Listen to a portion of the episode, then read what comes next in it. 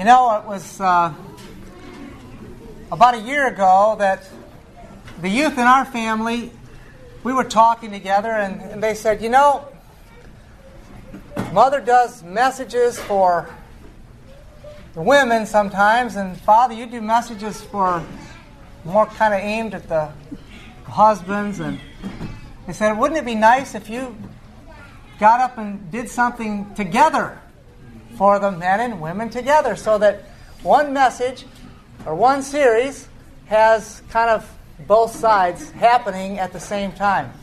That was really the impetus for us doing the series Marriage Heart to Heart. You know, children are a real motivator, aren't they? They've been a motivation to us from very young to help us really begin to seek God in ways that we had never understood to seek Him before.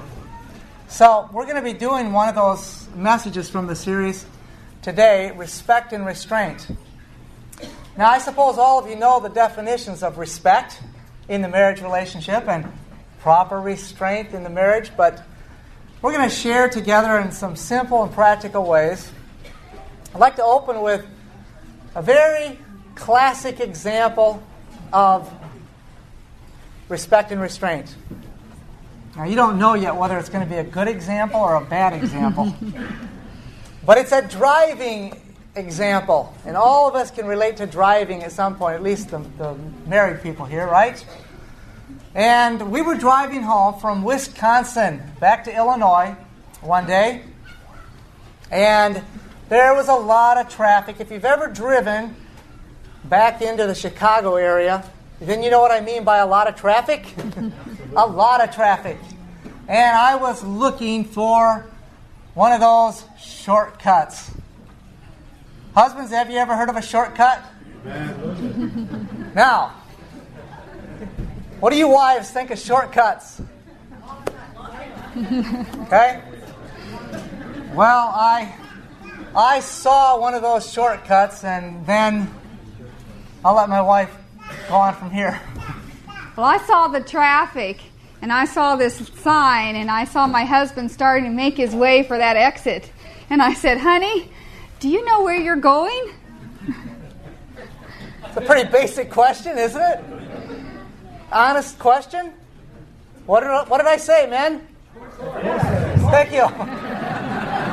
You all know the right answer. Verbatim, you said it. That's exactly what I have right here. Of course I do. And I was very reassuring to her that I knew where I was going. Well, we drove for quite a while, and um, the further we drove, the more unfamiliar things began to look to me. So, of course, in my heart, I said, Honey, are you sure you know where you're going? Okay, man. well, at this point now, even though I didn't understand a lot of the things that I understand today, I knew something was agitating in my heart. Have you experienced that, men? Can't exactly put your finger on it, but you know something is agitating. Well, I can tell you what was agitating me because you see, my wife just happens to be one of these people that she can drive somewhere one time, if it's daylight, and she can find her way back there again in five years. If I'm attentive. If she's really paying attention, okay? I'm the type of person that I can drive there half a dozen times. And if I'm not really paying close attention, then somebody's going to have to tell me how to get there the seventh time. And she knows that. And now I've gotten a lot better at that, by the way. Yes, but I knew that my wife was very good with her directions, and I had one of those little promptings that I didn't really recognize. I think we recognize them then, but that I didn't respond to the way that I know how to respond to them today. And so instead of just saying, I humble myself, I don't know where I'm going, really, I just had to keep up that, you know, that facade that everything's going to be okay. Well, I was pretty unsure that he knew where he was going. And so I made one of those classic suggestions that went something like this Honey, why don't we just pull off and ask somebody where we are? You ever said that, wives? now, why is this so common to humanity? It is, isn't it? And that's why we use a simple illustration. Because I didn't really want to pull off and ask. Because there's something about us that we want to be able to do it ourselves. Isn't that the self management? Isn't that what's in us? And it's really in all of us. It's not just, it just happens in these scenarios that it quite often happens that that's, that's the role the husband takes. And the wife is the one saying, But honey, you know, it'll only take a minute. Can we just pull off? Well, I wasn't too happy about that. So I told her, Get the map out. Because she's a good map reader. so I obeyed him. well, he did also say, There's no place to pull off, there's nobody to ask. Oh, that's right. So I got the map out and I started looking at the map and I started trying to look at the signage and try to compare the two. And I could not to figure out where we were, even with the map in my hands.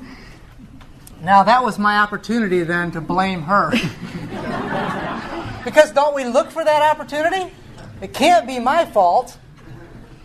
And that's where did that start? Do you remember, brothers? Who taught that kind of spirit back in the Garden of Eden? the enemy of our souls. And it started way back then. We look for somebody to blame. And I'm saying, well, honey, you know, you're supposed to be able to read the map, you know, find out where we are. And I really did try to figure it out, but I couldn't. And, and the four lane road we started on was now a narrow two lane way out in the middle of the country, which neither one of us had any idea where we were. And I have to admit that in all reality, that two lane road went down to nothing. we were out in the middle of, I don't even know where we were. She probably knows better than I do. Well, I remember with cornfields. We were out there, and I, had, I was brought to the place that God likes to bring us when we're stubbornly in self. You know where that place is? The place where we can't go any further. Sometimes it's in a pit of despair. Sometimes, I don't know what the circumstances are for your situation, but the Lord brought me to the place where, what could I say? I'm lost. I was lost. But, let's back up for a moment. What if I would have had just some basic respect for my wife? Just some basic respect for the fact that she does know her directions and has a better handle on directions than I do. What if I would have just had some basic respect for that? Would that have made a difference? I think so.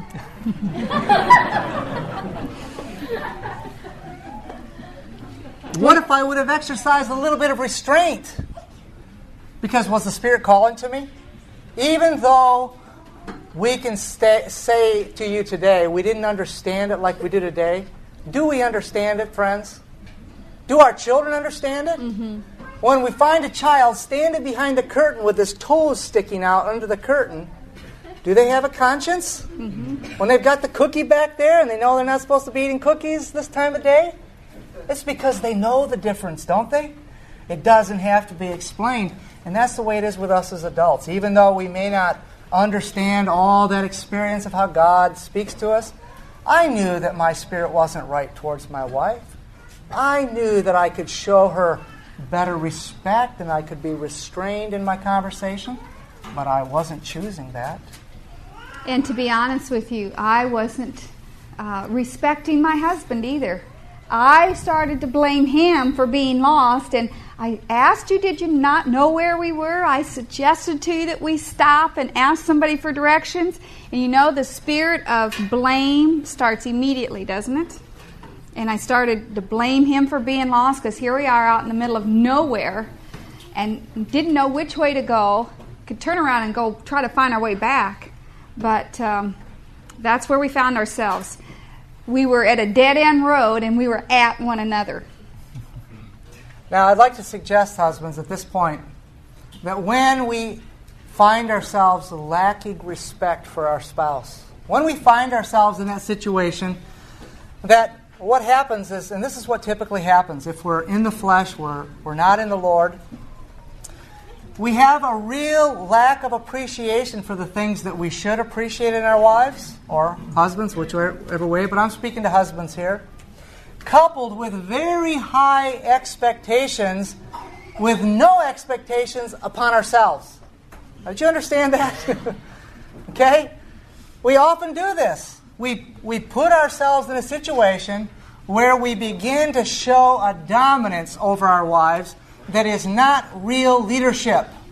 What I mean by that is back in my old days, when we would get to a place where we ran into a dead end like this, not just at the end of a road, but when we would get a dead end in our experience, when I wasn't respecting my wife, when I wasn't allowing the Spirit to restrain me, then I would go to dominance. I would say, when all else failed, it says, Wives, submit yourselves therefore unto your husband, as unto the Lord.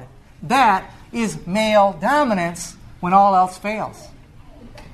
Now, with that was no expectation of myself, because what does it say there in that same chapter? Husbands, love your wives, even as Christ loved the church. And did what? Gave. So there's a male dominance that's really not leadership. There's a male expectation that's really not the priest of the home in drawing on the wife. You know, as we shared this, I think many of you could identify with it. Maybe you haven't been out in the cornfields, but you understand what we're talking about in these kind of situations that happen in marriages the lack of respect for one, one spouse or the other, and then when that's there, the lack of restraint. And, you know, we can laugh about it, and we can laugh about it now because that happened more than 16 years ago.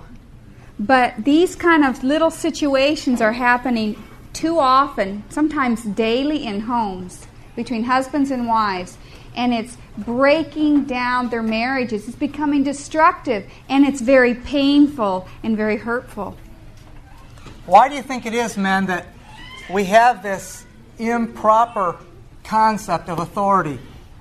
This, this misunderstanding of, of what real leadership in the home is. You know, I was driving, I was riding with some people one time, and as we were going along, there was a rock ahead in the road, a fairly good sized rock. It's a I, gravel road, right? I used to deal in, in uh, properties that were way out and remote, and this was one of those areas where the road was not your typical nice road. It wasn't even just a good gravel road, it was a bad situation. And there was this big rock there, and the wife saw this rock and simply said to her husband, Honey, you know, there's a rock there in the road. Now, what do you think the husband said? Wives? Wives answer now on this one. What do you think the husband said? A little louder. Okay, let's tell them what the what the uh, answers were here. Well, who's driving? I've got eyes. Don't you think I can see it? I mean, isn't that how our flesh responds? Now, that is the typical fleshly, improper dominance that's shown often in the male perspective, in the husband role. Now, what happens? What happens if the wife, because of these kind of experiences, now puts her lips tightly closed, and the next rock she sees, she doesn't say a word. Now her husband is busy in conversation. He hits the rock on his tie rod. What does he say? Yeah. What's the matter? Why didn't you tell me there was a rock there? Whose fault is it? The wife's again. It becomes the wife's fault. Does that does that make for a difficult marriage situation, friends? Mm-hmm. Now these examples are so basic that we can laugh at them.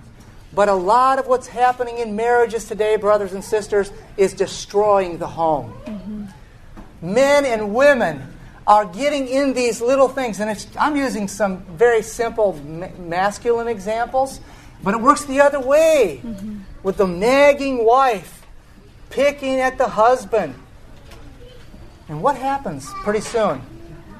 The communication becomes so poor that the marriage begins to break down, and it's happening all over the world, friends. And It's these kinds of things and the lack of proper respect, the lack of proper restraint that are destroying marriages. And the marriages of the people that we talk to that are in separation or that are breaking down, over and over again, when we look at what started causing it, do you know what it was? The little things. Mm-hmm. The little things that kept building up, the little lack of, of real respect and restraint. So, would you like to have a marriage that's happy, that's fulfilling, that's joyful? Amen. Tom and I wanted that. We recognized Amen. that we were finding ourselves into these kind of difficulties. And I mean, we could share numerous examples. But the, the what came to our hearts was we're just like at each other. It was like almost to see who could be a little bit quicker quicker witted, uh, something to say, who could be a little stronger, more dominant, more whatever.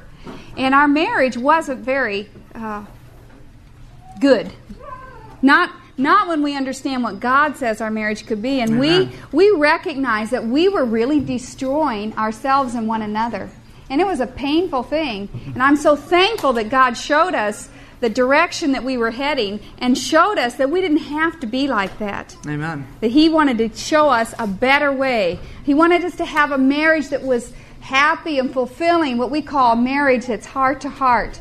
The two of us working together and blending our lives to become one in heart and in mind. And He brought us to this area of the lack that we were having for each other in respect and restraint. He helped us to see that this was an area we were having difficulty with, and He identified it in our thoughts and in our communication. And then we began to seek the Lord to cultivate respect and restraint in the marriage. So we'd like to define for you respect. Because I think sometimes when we hear a word, we have a certain idea that pops into our mind, don't we? But it's been very helpful for me in my Christian growth to take words that I'm very familiar with, phrases that I've heard all my life, and to really understand a definition that goes much deeper than my superficial understanding and my experience. So when we looked up respect, it means that I will regard my husband with pleasure. Now I understand differently what uh, respect is. I am regarding my husband with pleasure. I look favorably upon him when we are at the end of the road in the cornfields. I esteem my husband with worth. Was I esteeming my husband? No, not when we were out in the cornfields. I didn't have much esteem for him. I esteemed myself, my abilities, but I didn't esteem him. But true respect will help me to esteem my husband. Now, if you look at these in terms of 1 Corinthians 13, because it's interesting, as we entered our marriage, we made a commitment to always read 1 Corinthians 13. We started it the night that we were married, on our wedding night. We read it in our motel room before we went on a honeymoon. We determined that we're going to read 1 Corinthians 13 every night. Sounds good, doesn't it? Well, we put the book away after a while. We, we actually had a book that had 30 versions of 1 Corinthians 13 we just realized that it wasn't working. So I want to share with you now what she's just spoken here in very human terms. Paul in 1 Corinthians 13 says that love is kind, that it seeketh not her own. You see, in the situation of us being lost, we weren't very kind to each other, were we? Mm-hmm. We weren't really regarding each other with pleasure. We weren't seeking to understand each other. I was seeking myself. She was seeking herself. And so love seeketh not her own. And when we come to the end of the road and we're sitting there next to the cornfield, love did not suffer long at all for any of us. And that's why we put the book away. Yeah, we can read it in 30 different versions, but we're not getting it in any of them. We're, it's not getting through to us in any of the translations. So let's put it away. Now, that's really not what God wants us to do, is it? And I'm that thankful. didn't work either, did it? That didn't. I'm thankful that God doesn't put us away as quickly as we put Him away sometimes. Mm-hmm. Because God wants to continue to suffer with us, doesn't He? And He's seeking us and He's finding us. But as God began to show us it was that lack of respect for each other, we then began to cultivate respect for the other. I began to cultivate respect in my heart for my husband. And recognizing that he God wanted to take these two very independent lives and he wanted to blend them together for the benefit of both of us Amen. and to his honor and glory. And as we begin to cooperate with God and surrender our hearts to him to control us and to begin to practice respect one for another in our home, our marriage began to be different. I want to just challenge you with a thought here. When we're talking about losing that independent spirit. Don't confuse that with losing individuality. Do you understand the difference? God wants to deal with our independent thinking, okay? He wants to deal with the me focus and bring it to the us focus. Do you understand the difference? He's not trying to take away our individuality. If my wife became like me, it'd be a pretty sad situation in marriage because God makes women to think differently, to, to express their affections differently, to have a tenderness in, in their bond with the children, and all those things. God is not asking us to lose our individuality. God is asking us to get away from this me independent focus that we often have when we come into situations that we don't see eye to eye on. Mm-hmm.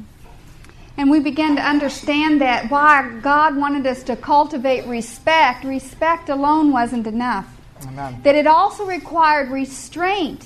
In other words, true having a marriage that's truly heart to heart means I respect my husband and I'm willing to restrain my own self, my desires. That means I will hinder, that's the dictionary definition, I will hinder what I would naturally do or what I would want to do.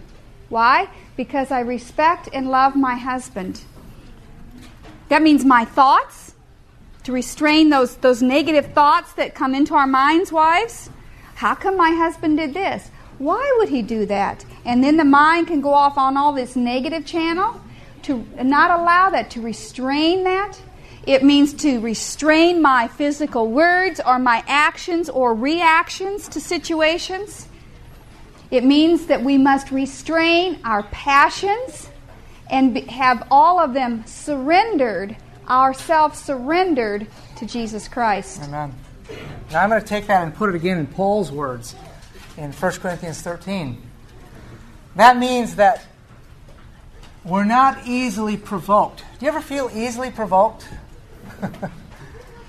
That's one of those little barometers. You know, I love the way that God can make something so concise in a little package. And when He gives us the love chapter, when He gives us the uh, fruits of the Spirit, they're little packages, aren't they? And when we have the Spirit reigning in us, those things happen as a fruit of that. And when they when we don't let the Spirit have us, then we're letting the flesh reign. So we're not easily provoked. And if we find ourselves continually being provoked, then we're not really surrendered to the Spirit. And it does not behave itself unseemly. Okay? That means that when my wife here is talking about something that she res- respects in me, even though in her own heart she wants it, she's going to choose, if under the guidance of the Spirit, out of respect for me, thinking of the us focus instead of the me focus, she's going to be restrained under the Spirit and not do something that is unseemly. I'd like to share with you a little um, illustration that really came home to my heart. When I was a young girl, I had a cat. Our family had a cat, and I really like cats. I mean, really, I think they're adorable, especially little kittens with the long fur and the, the real pretty eyes. And Oh, I just love cats. And when Tom and I were courting, when we were engaged, we talked about when we got married, would we have animals? Okay? And we thought it would be, you know, sometime in our marriage life, married life, we'd have animals. And of course, what kind of animal do you think I wanted to have? A cat. What kind of animal do you think he wanted to have? You've got it. And I really wanted a cat, and he wanted a dog, so we ended up with nothing because we didn't agree, and it wasn't really convenient for us. It was just kind of an add on, so we left that off for a while. But you know, whenever you go to a store, not every time, but often, you could go to a store, a grocery store, a discount store, and there would be somebody outside that store with a box and a big sign on that box. And what did that sign say? oh, and I would go and I would look at those little kittens, those irresistible, cute little kittens, and I would just think, oh, I'd really like to have one. They are so cute. But I knew that my husband really didn't want to have a cat. And because I respected his preference, see, it's not wrong to like cats and it's not wrong to like dogs. But because I loved him and I wanted and I wanted to respect him, I would deny myself the temptation to get one of those free kittens and come home and say, But honey, it was just free. It was a real bargain. And the reason I use this example is because I have talked to many wives. And it's very, it saddens my heart very much when I see it's little things like this, that lack of re- respect for the husband, and the wife won't restrain herself. Because I've had wives tell me, well, my husband really didn't want this animal, but I did it for the children. That's right. And what is that? What communication does that give the children? Tells them that mother does not respect her husband and she's not willing to restrain herself. She's going to do what she feels like doing, and not only that, she's going to give the children and make them accountable for her own unrestrained desires. Because my children all like those free kittens too, and when they could start to read, Mother, they're free! Yes, but we don't need to have one now. I should just, just for the record, I, I do like cats. Yes, you do. I mean, I, I, I pet them, but to me, they're not irresistible. I can resist them. what we're talking about here is manifestations, as inspiration calls it, manifestations of self will, which destroy the peace and the happiness of a home. Mm-hmm. When there are these things that we differ on, when there's not a, not, not a willingness for real restraint, you know, what the Lord has helped us to recognize that true restraint and true respect is really based in the principles of God's Word. Amen. If, if I can't find a good reason to say no to my wife, the Lord takes me back and reworks my thinking. And my wife respects me because she knows that if there's something that's important to make a decision on, that I will go back and look for the principles of God's Word to make my decision. Not just on what I've grown up with in my baggage or what my background has been or my likes and dislikes. She knows she can trust that I will go back and I will seek for the answers in God's Word and on my knees. If we give these self willed manifestations that demonstrate that I'm going to do it my way, no respect to my spouse, no restraint of myself, what does that begin to do in a marriage relationship? Destroys it. Destroys it. It destroys the peace and happiness of the home. And unfortunately, when the peace and happiness of today's modern homes starts to be broken down, it's too easy to get out of marriage today. And that's just a sad fact. Mm-hmm. Back in the 20s, people did, did not get out of marriages as easy as they do today. Did you know that? Mm-hmm. When they got married, marriage worked. And if it didn't work, they worked on it until it worked. They didn't just break up and go their separate ways because they weren't operating the same way that our generation has allowed everybody to operate with a self will. Mm-hmm. So let's talk about solutions. You like solutions? It's easy to identify problems, isn't it? But identifying problems is not enough. God has the solutions. And when we started facing ourselves on our knees with God, and He began to show us, He not only showed us our problems, but I thank Him that He began to show us His solutions Amen. to our problems. And today we're going to share two solutions that the Lord brought to us in this avenue of respect and restraint in the marriage relationship.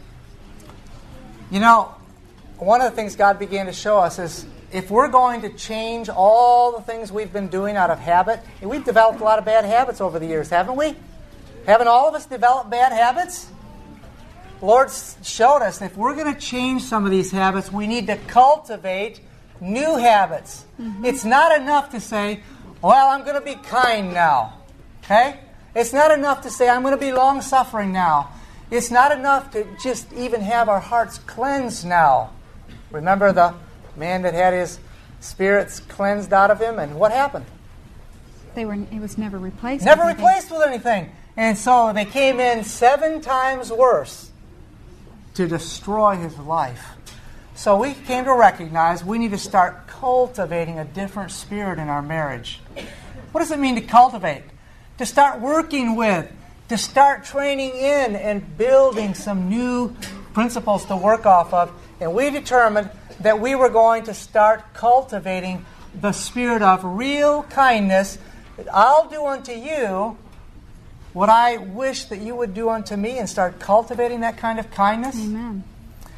I'll give you a simple example. Because sometimes we, again, we men, we can, we can hear these things, we can talk about them. I'll give you a simple example. In Montana, we had our speed limit repealed. Okay? When, when it went through in the country a few years ago that the speed limit would no longer be 55 federally, Montana had it on the books that the day that law was reversed, Montana would go back to its old laws of what was called reasonable and prudent. That's what the sign says. Reasonable and prudent. Doesn't have a speed limit sign on it anymore. Okay? So for many of us, that was a real delight.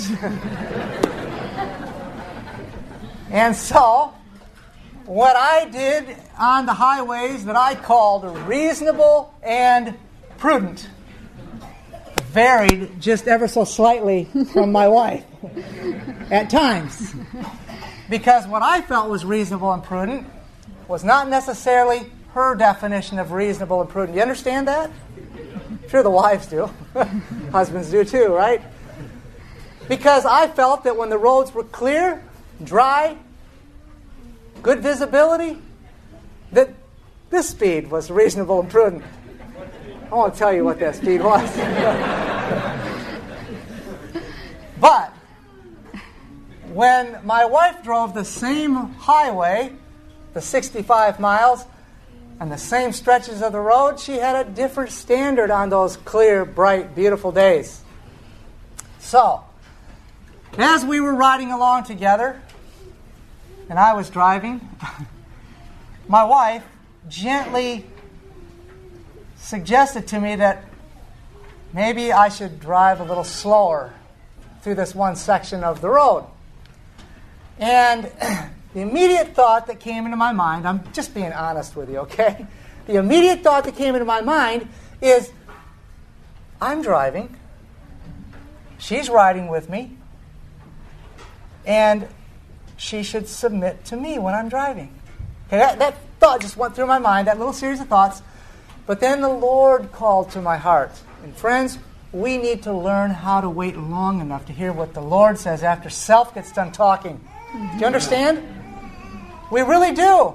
And if we will pause and keep the mouth shut just a little bit longer, the Spirit will follow the self. Although the Spirit is really always there, but mm-hmm. self is very loud and boisterous in our, in our minds. And the Spirit came in and reminded me of what we could do to cultivate. And I didn't have to cause my wife to submit. I'm happy to say to you that I could have turned to my wife and I could have said, honey, just increase your faith. Just, you're all right. You're, you're rest in the hands of the Lord. I could have told her just to relax and, and just trust me and ignored her request of me, but the Lord told me what I needed to do and that was that I could respect my wife's wishes, that I could make life comfortable for her. She wasn't asking me anything unreasonable, she wasn't asking me a hard thing. All she was asking me was if I would drive a little slower when she was in the car with me, the Lord said, That's reasonable.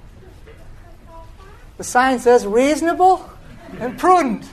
And so, for my wife's sake, I chose to slow down. And it was so sweet. And I wish you men would cultivate more of it because the more I cultivate it, the happier my marriage is. And the more I cultivate it, the more my wife cultivates it. You know we can never outgive each other. That's right. Now, when I'm driving by myself, I still have what's reasonable for me. Now, and I want to be very careful. I don't want to give anybody improper license here today. When I'm speaking of what I believe is reasonable, I am not unwilling to consult the Lord Amen. about the reasonableness of it. Okay? I'm not talking about foolish driving.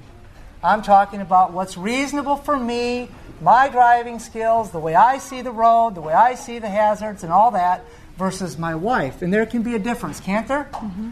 But men, if we would learn that true manliness, true leadership is not bringing our wife into submission, true leadership is bringing ourselves under the command of Jesus Christ and saying, Lord, what would you have me to do? That is the fastest way I have found to bring my wife to submission, is to bring myself under submission to the divine call of Christ. Well, cultivating kindness can be done in all areas of your marriage. Now, one of the areas that the Lord called to my heart to respect my husband and restrain myself and cultivate that kindness had to do with the flower beds outside. Now, I love lilies. And I did a lot of study in all the books about the kind of plants you can grow in Montana that the deer don't like to eat. And lilies was one of them. They say they're deer resistant. So we created this huge flower bed outside on, on our driveway. Nice circular, kind of a moon shaped flower bed with a, a round circle inside of the half moon. So there's lots of curves in it. It was very lovely, and I filled it with lily bulbs. And it was beautiful. It was supposed to be beautiful. I had all colors of lilies out there, but you know, the spring came. You should plant the lily bulbs in the fall, in Montana at least. So I put them all in. My children helped me. Got all these flower, this flower bed done, and, and we could hardly wait for the spring for these lilies to pop up and to open up and just beautify the yard with their color. And come the spring, and the lilies popped out of the ground, and the deer came by, and they started chomping them down. And we didn't have, I don't think, hardly a lily that whole summer. They just kept coming back and eating them. So my husband, loving me, I said, honey, let's put a fence around this. Well, first we tried some of these these methods, you know, keep the deer out without having to fence it. Those didn't work either. So then we tried fencing it. Now, have you ever tried to fence uh, a circular or half a circle, kind of a moon shape with another circle inside of it? It's very difficult. But my husband got some fencing and some stakes, and he went out there and staked this four foot wired fence up around there to please me, to make me happy, because he loved me and he wanted to do it for me because he knew the flowers were important to me. And I thought that was wonderful. But then the grass started to grow and it goes right up along the nice rocks. We have it all rocked around the edges. And so then we had to take the fences down and we had to bring in the mower and the weed eater. And I could get the fences down without any problem. You just pull one stake and they, they roll up, you know, and they go down the driveway. That was easy. But I couldn't get them put back up. So every time we mowed, we had to I had to get my husband to come out there and or he would go out there with the children and we'd have to put these fences back up. And after a year or two of that, he made a suggestion that maybe the fences weren't such a good idea. Maybe I should move my flower bulbs. But I liked the lilies there. And they looked pretty when they bloomed. But he was saying, Can you see the beauty of the flowers with all this fencing around? I mean, it was kind of tacky looking. I mean, you know, to try to make it, you know, so it was portable in and out, in and out of the ground about every week. So, anyway, the Lord called to my heart because I wanted to, to please my husband. I respected his time. I respected his wishes because I was consuming a lot of time every summer, a couple summers in a row, with him having to come and refence those flower beds. So one fall, after two years of this, I went out there and with a happy heart, I said, I'm going to move all those lilies out of here. And my children and I, we dug up all the lilies and we transplanted them into the vegetable gardens, which have eight foot fences all the way around, so they are deer proof. Because I respected my husband, I restrained my own desires and wishes, and we moved all that out so that he didn't have to use his time to put these fences up every time we mowed. And I know it seems simple, but it's in the little things that we really show how much we care for the other person. I've redeemed hours a summer for him, not having to put these fences back up. And it's brought me the greatest joy cultivating that kindness towards my husband. You know, some of the simplest things. What we're talking about here is not something complicated to take home. It's not some difficult theological principle. We're suggesting to every one of you that you simply be willing to cultivate kindness towards your spouse. That means if you're sensitive to the Spirit, that before you sleep tonight, that you will have several opportunities to cultivate kindness in ways that you've never done it possibly to your spouse. And can you imagine the electricity in a marriage where two people walk out of a meeting and they are committed to cultivating one little thing in their marriage before they go to bed tonight? A husband and a wife who are both committed to cultivate some kindness towards each other. Can you imagine what could happen just in the next few hours? Think about it. Mm. You could, you could be reaping joys that you have not experienced in your marriage in weeks Amen. or months or years, possibly, just by cultivating kindness towards your spouse in respect and restraint.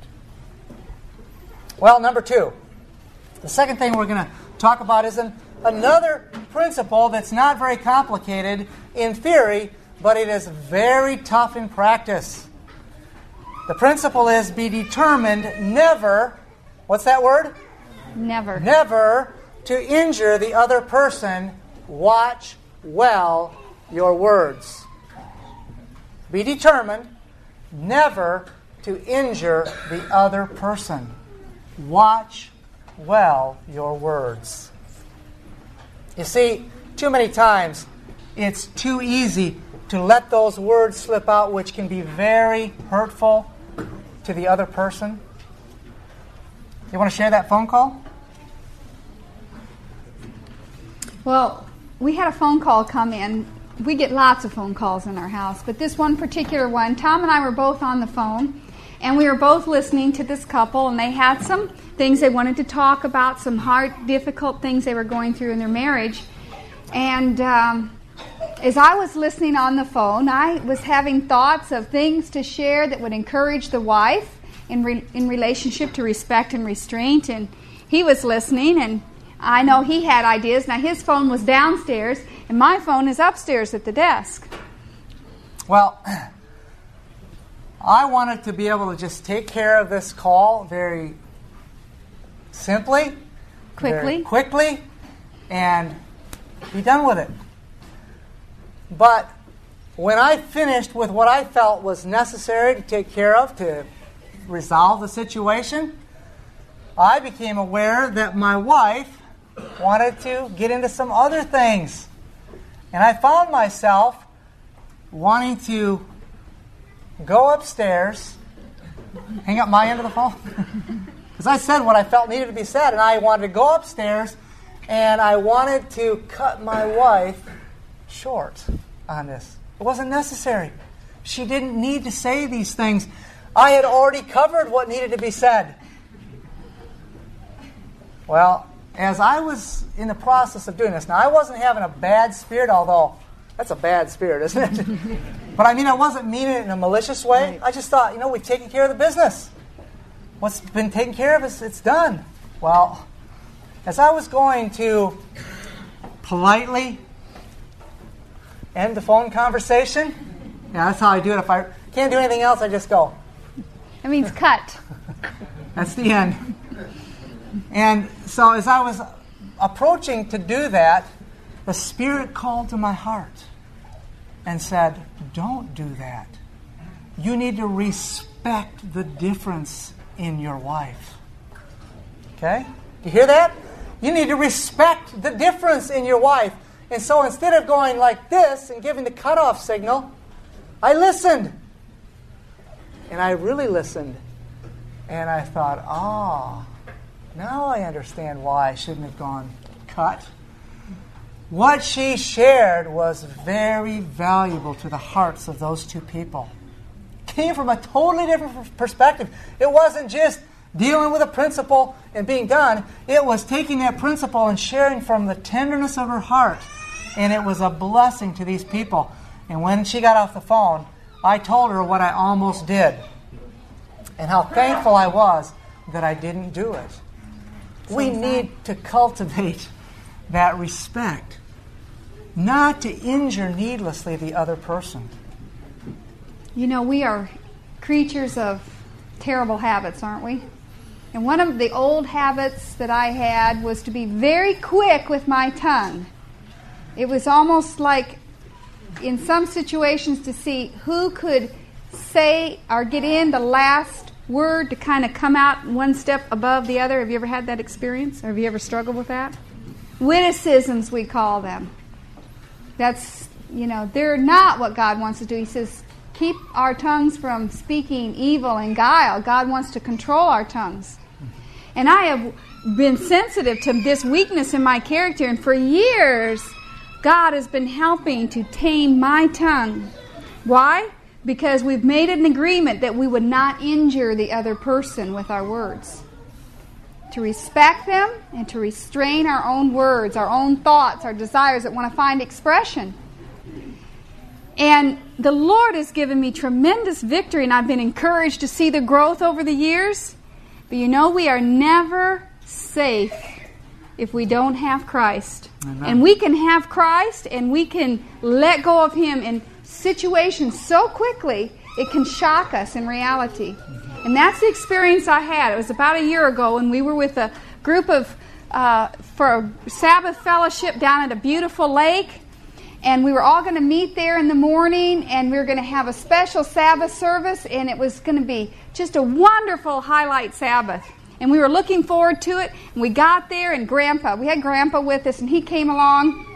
But you know, it was very cold by the lake. It was over in Glacier National Park, and it gets pretty cold there. Even in the morning, I mean, even, you know, by 10 o'clock, it's still chilly.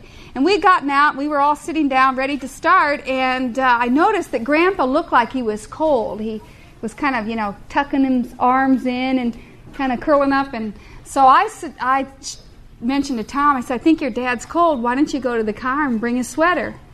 So Tom got up and he went out to the car and he brought Grandpa's sweater and he brought it back. And then he starts to help his dad put the sweater on. It was one of those over the head ones, I think. Yeah. Is that right?